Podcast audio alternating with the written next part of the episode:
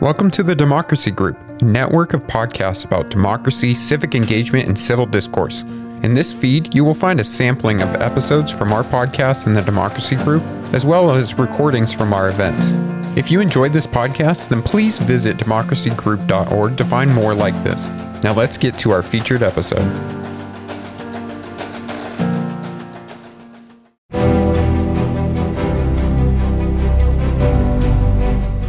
From the McCourtney Institute for Democracy on the campus of Penn State University, I'm Michael Berkman.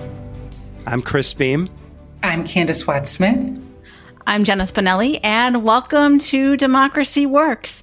Welcome back, everybody. Uh, we are back in the swing of things after our summer break from the show. I hope you all enjoyed the episodes that we put out over the summer. You heard from some other podcasts and some things that we didn't quite get to uh, in the last academic year. But we are also excited, Michael, to have you back with us. You were on sabbatical last semester, so uh, welcome, welcome back. Well, thank you. It's great to be back. I missed the show and I missed all of you.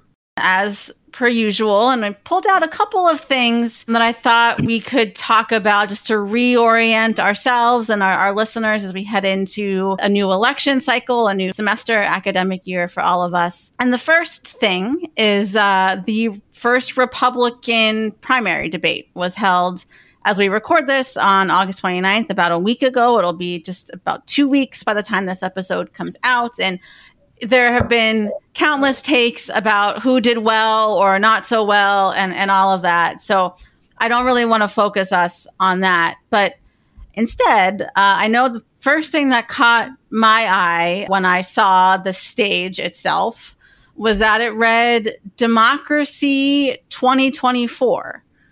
And I would just love to know what you all think about that. Does Fox News and the people on the, the debate stage, the uh, Republican candidates, are they thinking about democracy the same way we are? Or if not, what is behind it? What does that say to you that it was so front and center, literally at the debate? I was kind of surprised to see that sign, to be honest with you, because what I hear, at least well, more frequently than defense of democracy, is this uh, Republican saying, "Well, we're not a democracy; we're a republic." And you know, you expect to hear this from from the flakes of the world like Lauren Boebert, but Senator Mike Lee, Senator Ted Cruz, this is not a, a fringe characterization among among Republicans. And let me just stipulate that's wrong. That's a dumb thing to say. There, you know, it's like saying it's it's not a cracker, it's a saltine. But it's so uh, so it's it's nonsense, but it's also pernicious nonsense, I think. And so, if we're not a democracy, well, what do we care about efforts to make our democracy better or worse? You know, it's basically not our concern because we're a republic. And so I was, like I said, I was surprised. And maybe that's a, a little pushback from the RNC. I don't know. But it, but it was, um, it was a surprise. And I think, uh, you know, I'm glad to see it. A couple thoughts on that. I, you know, it's an election, and so you know, from from anybody's perspective, even if you think of the country as a republic rather than a democracy, it is a republic. Then elections are central to it. But what does strike me, to the extent that I was watching the debate or what I what I see on Fox News, is that you know, so this is a network that was sued. and had to pay a great deal of money because of election denialism. And so they're cautious about that now. But at no point have I did they talk about on that stage or have I seen evidence that Fox talks about why election denialism is dangerous to democracy? how what they were doing was hurtful to democracy, not just hurtful to their own bottom line. I also just to just to respond to what Chris saying it, on the Mood of the Nation poll, when we ask people what they value about democracy, we often get this response from conservatives, especially older conservatives. We're a republic, not a democracy. I wouldn't say we don't get it from a majority of Republicans, but we get it from a, a not insignificant percentage And I don't. We look at that statement a little bit differently. We don't necessarily think it's dumb. We think that what they're doing is expressing a concern with democratic rule, with mob rule, in their own words, but certainly in majority rule. And I think it's because they recognize that you know within the conservative movement that they're increasingly a shrinking part of the electorate, and they're threatened by newly empowered groups, and they and uh, so they want to emphasize that we're not a democracy, but rather this republic, which which we have always taken to mean, and uh, our interpretation of it goes back to Robert Dahl's interpretation of it that this phrase captures the idea that there is a fear of mob rule, of majority rule, and that goes back to the Federalist Papers, right? That was Madison. Well, he's talking about Athens, right? And so that's the one government in the history of democracies that was actually a direct democracy. And that was 2500 years ago. So i mean i actually think that the the issue is that they're trying to legitimize the two most undemocratic dimensions of our government which is the electoral college and the the two senators for each state and and they are they are apoplectically undemocratic, and they're not going anywhere. And um, and they usually, and at least recently, they end up benefiting Republican candidates, so they want to justify that ideologically. But so anyway. just to just just to dovetail on that point, Chris, is that one thing that I can say that conservatives are very good at is co-opting particular concepts for their own meaning and purpose defining them as they see fit. So, for example, voter integrity. When people are talking about voter ID or early voting or mail in ballots, um, and why we would want to, um, you know, raise the bar for people to actually um, cast their ballot.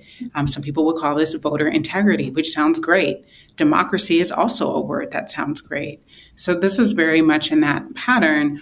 I think the other thing that stands out to me or stood out to me was the extent to which a group of people who say they love the Constitution have policies and agendas that seem very anti. And so one of them, for example, is Vivek Ramaswamy's idea that we should raise the voting age to, you know, your mid 20s or something like that.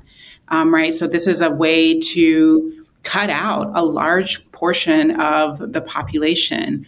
Or, as another example, both kind of Mike Pence and Ron DeSantis essentially kind of talking about federalizing policies that they say, like, that are supposed to be at the state. So, which is it? Are we doing federalism or are we doing national politics where one particular party that is indeed shrinking gets to say, um, what's good for everyone, right? So it's it's very much moving away from local politics and states' rights and for these kind of overarching let's make the United States Florida kind of things. So I, I find it laughable that um, this kind of talk about lauding the Constitution and loving democracy are um, this is the kind of that what we get when we unpack it, we see that that neither of these things are are truly valued um, among these candidates. You know, I have to just just to put a point on that. Just about every question that you asked, Jenna, I could like just summarize up with talk is cheap. and, and, you know, I mean, say you love democracy. Well, okay, but actions speak louder than words. So, anyway. Well, I think we should have confused democracy and the Constitution. The Constitution is a pretty undemocratic touche document. And that's my point about republic, not a democracy, in part. I mean, the Constitution is littered with provisions to try to protect not against direct democracy, but against majority rule in general. I mean, the Electoral College we talked about, the Senate, we could go on and on. I mean, there there were all kinds of restrictions built in there intended to uh, no, just the whole creation of a Republican sort of elite that would emerge through their filtering system of multiple elections, you know, having the state legislators vote for the senators and and state legislators picking the electors and on and on. They wanted to remove things from the people as much as they possibly could. And they certainly, I mean, Ramaswamy in particular has a uh, shaky notion of the Constitution in, in general terms. He's he's often sort of tossing things out there that have nothing to do with the Constitution, and uh, I don't even think he understands exactly when it when it was written. Uh, what, what most alarmed me, though, Candis, in line, in line with some of the things that you were talking about, was I, I think that some of them were talking about bombing Mexico or maybe just putting heads on stakes at the border and using the military at the border. These are things that I don't know if these are against the Constitution necessarily. They're certainly against the law. So there seem to be, uh, they're playing to the audience. And speaking of that, uh, you know, we were chatting before we started recording about um, the growing number of voters who identify as independent. Now, they may still vote Republican uh, or vote for Republican candidates, but I, I wonder what that says to all of you about the notion of, of a primary. And I, I'm sure there's you know something similar on the Democratic side as well. You know, we've talked on the show before about primaries tending to attract the extremes of the party in terms of voters. And I, I just wonder with seemingly more and more people and more and more younger people identifying as independent, does the system need to change to, to catch up with that? Or is it going to lead to the candidates that are selected through the primary process perhaps being out of step when it comes to the general election? So this is really tricky because it's even hard to say the primary system because it's different in every place. So in Pennsylvania, you have to choose a party. And if you're independent, you may not vote in the party. And so then we could see how independents can be locked out of that situation. In the primary. In North Carolina, you can identify as an independent, but you must choose a party to vote in the primaries. And I wonder, I guess I haven't, I mean, this is an empirical question is do we get very different types of candidates out of the two types of systems, one where independents are locked out and another where they're not? I don't think I've ever seen anything compelling that that is true, although it seems like it should be, right? Because the people voting in primaries are the most extreme members of each party. The Republican primary electorate is quite different from uh, the electorate that's likely to vote for Republican candidates in 2024, for example. They're just far more committed to Donald Trump. They're far more conservative on some of their policies. And they do nominate some rather extreme candidates. You know, I think that the polarization from whatever the sources are, primaries or whatever, whatever is driving the polarization, and I believe it's multiple factors, it's been happening for a very, very long time but I think the polarization does drive many young people in particular into calling themselves independents because the one one thing that polarization does force you to do, and this is a lot tougher for a younger voter coming into the political system than it is for somebody who's been in it for a while, is you have to choose between two drastically different alternatives, and uh, that might not be uh, two drastically different alternatives who seem to hate each other and and that might not be something that's appealing to uh, to many of them. I'm not the first person to come up with this, but I, I, do think that's part of what's driving the rise of independence. And as more of these young people come into the electorate, we're going to see the number of independents continuing to increase. That the impact of that is going to be is that it's going to further diminish the power of parties, which we've talked about being an issue and a problem in terms of gatekeeping and, and setting norms for behavior and expectations, things like that. Right. I, I, mean, that's what strikes me about the Republican Party right now is the complete abandonment of the role of gatekeepers. You know, so you mentioned mm-hmm. Republicans and Democrats. The Democratic Party is operating as a gatekeeper traditionally has. I don't think they're holding primaries in many states. Certainly, they are making it as difficult as they possibly can for anybody to come in and oppose Joe Biden because they're playing gatekeeper. But the Republicans, I mean, the idea that a political party would nominate for president somebody who is under indictment in four different cases and is going to be out on bail, as Christie likes to bring up, and maybe even is convicted by that point, is just mind blowing. Like a political party doesn't do that as we traditionally think of a Republican Party, because the job of a political party, more than anything, is to win elections. That is a reason for existing traditionally as we've thought about them. They exist to find candidates, run them, and win. Yet they know that running somebody who is in the situation that Trump is going to be in is is is not going to go well for them. But they seem incapable of playing any kind of gatekeeping role on this. got a kind of free for all, and, and everything's being driven by Donald Trump. They're letting it happen. You know, we've seen this this show before. Yeah, I right? mean, right. Mitch McConnell could have stopped the whole thing. I mean, if you think of Mitch McConnell as sort of the leader of, you know, the establishment leader of the Republican Party, he could have stopped it. He could have stopped it in the second impeachment. Instead, he came out and he said, We're going to let the criminal justice system do this. We're not going to do it this way. That was exactly what he said. So move to the criminal justice system. And you can see all the respect that many Republican leaders are giving to the criminal justice system now that they've got Donald Trump in their clutches. But all he had to do was vote for impeachment, and that was it. You, you notice how silent Mitch McConnell has been over the last two months. Well, but the other thing is, I mean, I'm I'm co- quite confident that he thought he could have his cake and eat it too. American institutions, including the judicial system, are being routinely torn apart by many Republican elites. And very few of them, including Mitch McConnell, are standing up for them and saying, look, we have a process. We're now in that process. In fact, when I voted to not impeach him, I said it should move to the process. So we have to respect the process. We have to see what happens. We have to believe in the integrity of the system.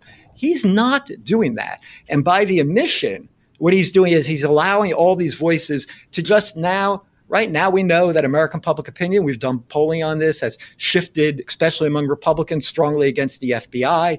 It's strongly against the Justice Department in general. Whatever the resolution of these cases now, right? The juries have been vilified even before they're chosen.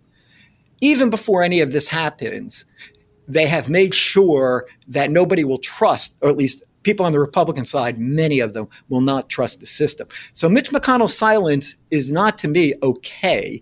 His silence is going along with this because he's got responsibility. He's the Senate minority leader. He's the leading Republican establishment figure. I can't think of anybody else who would who, who has that role.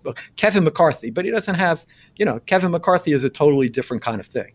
Right. He he does everything he can to decimate American right. institutions. No, I, I, I can't argue with any of that, but none of this is new, right? There, this is this is well, the same I think what, pattern we've what going is, back to 2016.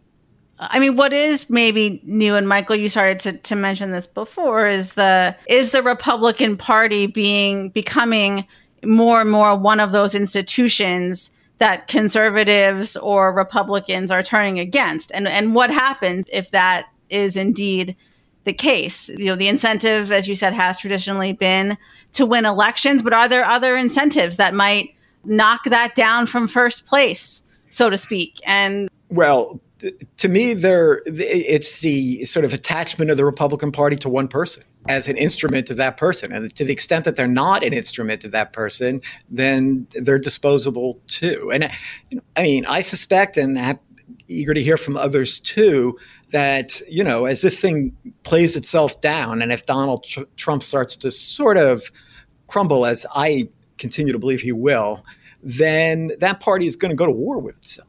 And, you know you already saw at the debate some policy routes about which there's going to be really serious conflict within the republican party over ukraine.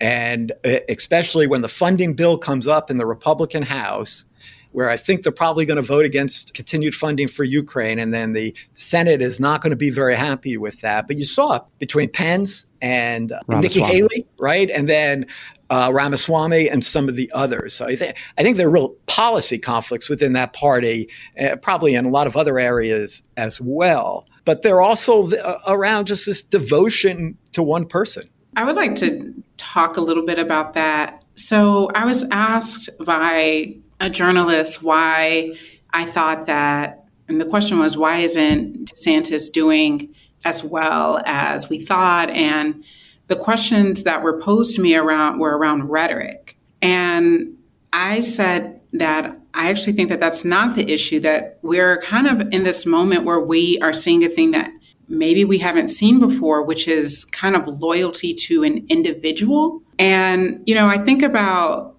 I remember when there was a shirt, someone bought me a shirt with Obama's face on it. And I thought that was so weird because I'm like, oh, that's not something that we do in the States. Like, that's something that other people do in non democratic countries to kind of focus on a particular human person. And I wonder to what extent we're just not even tapping into this idea of loyalty because it's not something that we've seen it we haven't seen it this way. Yeah. And we don't really seem to have language around it. I have that thought around the flags. Like I never remember flags before for, for candidates. These especially flags that are you mm-hmm. know bigger than the house that they're mm-hmm. flying in front of uh, with Trump's name on them, and and there's something really, you know, well, it, it's kind of a cult of personality, and, and that's that's a dangerous thing, especially if the party is a part of that. Right. Which it very clearly seems to be. It's a right manifestation now. of connecting a political leader intimately to one's own identity. It's, it's not just a partisan choice. It's not just uh, an expression of, of opinion. It's this is who I am.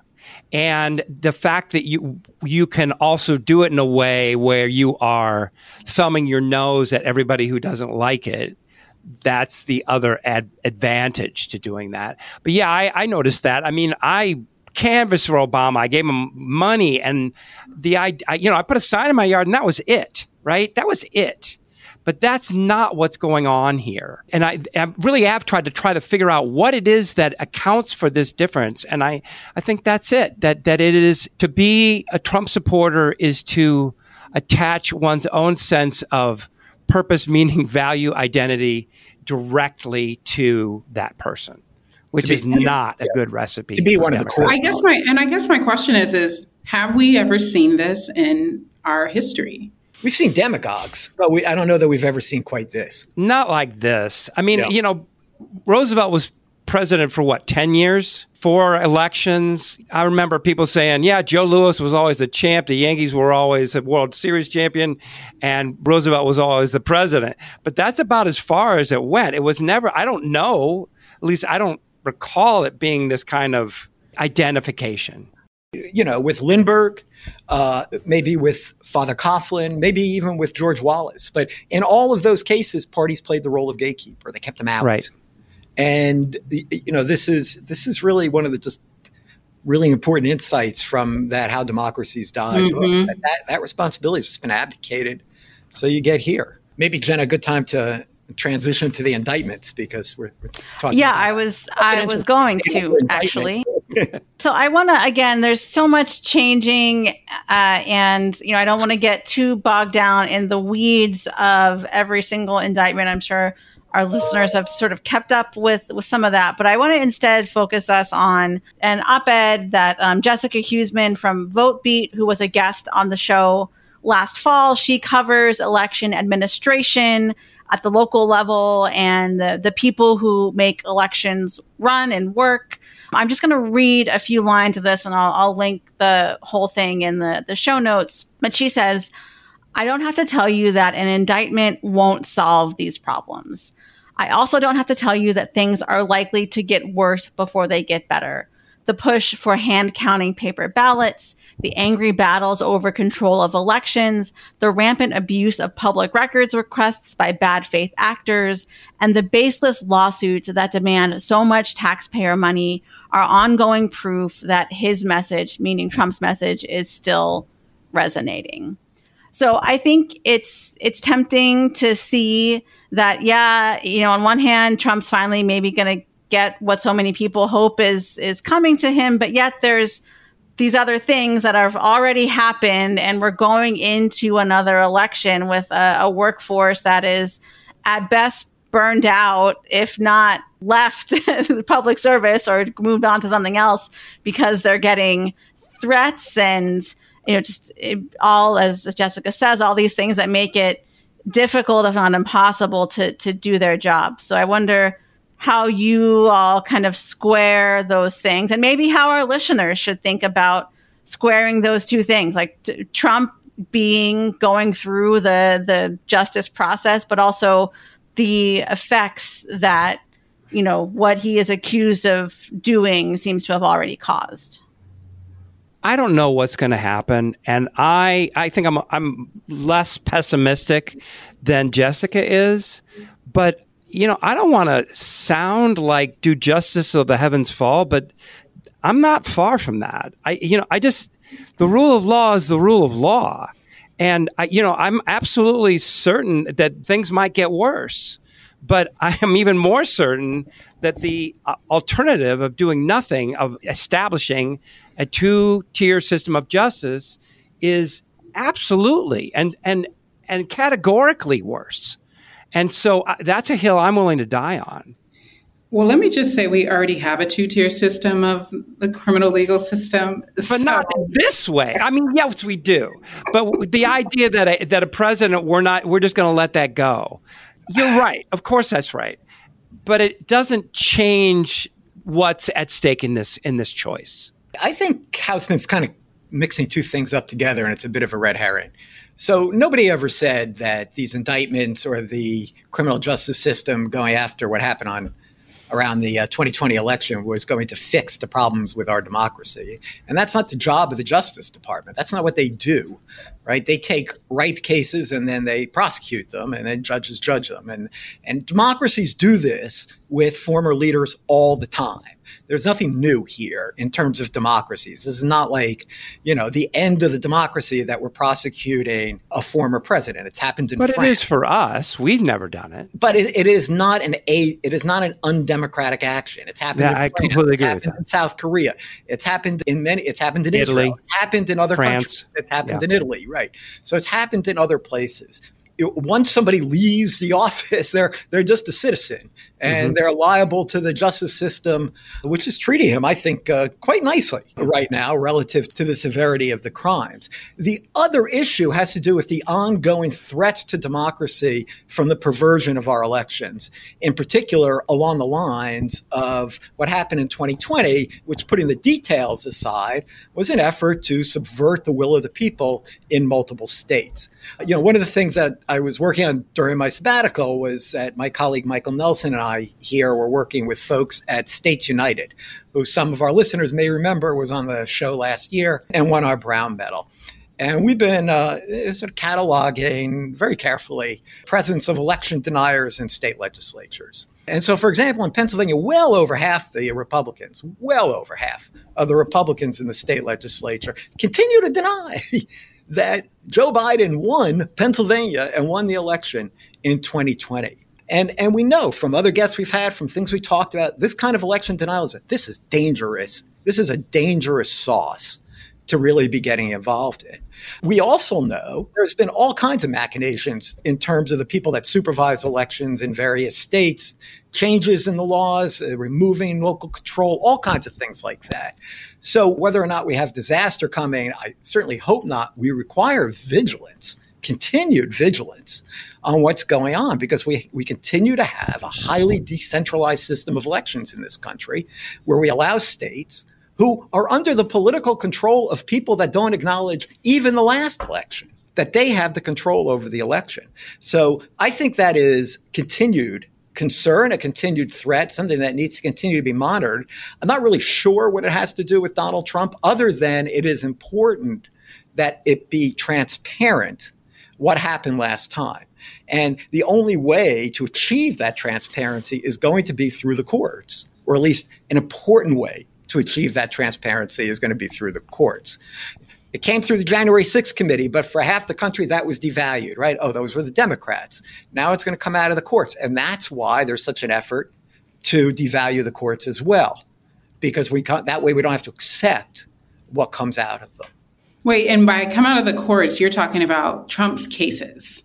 Well, principally, but I also think you see what what I'm really fascinated by the Georgia case, and not not actually because Donald Trump is at the top of it, but because of the people at the bottom of it. Because what the what the Georgia case does is show at the state level where these things go on what happened to steal an election, and so you've got the harassment, the, mm-hmm. the utter harassment of these two election workers right? That was perpetrated by people in Georgia and people from outside Georgia in Georgia. That's a Georgia state crime. It should be tried there. You also have, you know, these fake electors. They're prosecuting them in Michigan because that was a Michigan plot. It should be prosecuted in Georgia too. It should probably be prosecuted in Arizona as well. These are state, and there were other pieces of it as well. So it's not just Donald Trump standing at the top, which of course is what Jack Smith is all about with his case and why he streamlined it the way that he did. But what I like about the George case, what I think it's important, is it shows what can happen within the state if there's a concerted effort to uh, steal an election. And you know, what bothers me a little bit about Jack Smith's approach, although I understand why he's doing it, I think, is it feels a little bit like the January 6th committee to me, which largely coming from Liz Cheney, made itself all about Donald Trump. That this was Donald Trump. But what the Georgia case does is show no, this was the Georgia Republican Party. Mm-hmm. the Michigan case shows this was the Michigan Republican Party. Mm-hmm. And I, I, think it's really important since that's where elections are run. Mm-hmm. Okay, you got me on a soapbox on that. that was good. The only thing I would say is that I think what is indispensable if this is to go well, or at least not terribly, is for the judges and the prosecutor prosecutors to conduct themselves with probity, to conduct themselves with rectitude and a sense of gravitas associated that's appropriate to this level of uh, indictment. And from where I sit, they have been. I, I have seen, uh, you know, I'm not a lawyer, but I have been impressed with their ability to uh, wade through this chaos and and just say this is my courtroom and we're going to do it this way because this is the right way. And if there's anything else, I think it just undermines the kind of the one shot we have of, of getting through this well. And so, I mean, so far, I think that just speaks well to what could happen. I mean, there's nothing to disagree with there, but I'm struck by the fact that these federal prosecutors and judges who have, for the most part, acted with probity and professionalism and all that, are attacked as basically fascist pigs mm-hmm. by Donald Trump. And nobody in the Republican Party, with the exception of the never Trumpers, who are no right. longer part of the Republican Party, stand up and say, no, they're not. They're acting with probity because this is how the court system works. And this is what bothers me about Mitch McConnell's silence, as well as that of so many others. Now, it's not all, but you know, it shouldn't just be Chris Christie out there talking about how you know this is how the system works. Yeah. Well, we just had a conversation with Tim Miller where we, we kind of go into some of the uh, some of the reasons for for this complete uh, cowardice, moral cowardice. We're gonna have to leave it there, and it's so good to have all of you back. I'm looking forward to getting back into our regular flow of episodes. We're going to stay uh, bi weekly as we were in the spring, and lots of good stuff coming your way. So, for the entire Democracy Works team, I'm Jenna Spinelli. Thanks for listening. Democracy Works is a collaboration between the McCourtney Institute for Democracy at Penn State and WPSU Public Media. Our editors are Michael Klein, Chris Kugler, Mark Stitzer, and Clint Yoder. Editorial review by Emily Reddy. Additional production support from Andy Grant and Christine Allen. If you enjoyed this episode, please leave us a rating or review in Apple Podcasts, Spotify, or wherever you're listening right now. Democracy Works is a member of the Democracy Group Podcast Network. Visit democracygroup.org to learn more about our podcast collective devoted to democracy, civic engagement, and civil discourse. Thanks for listening. We'll see you next week.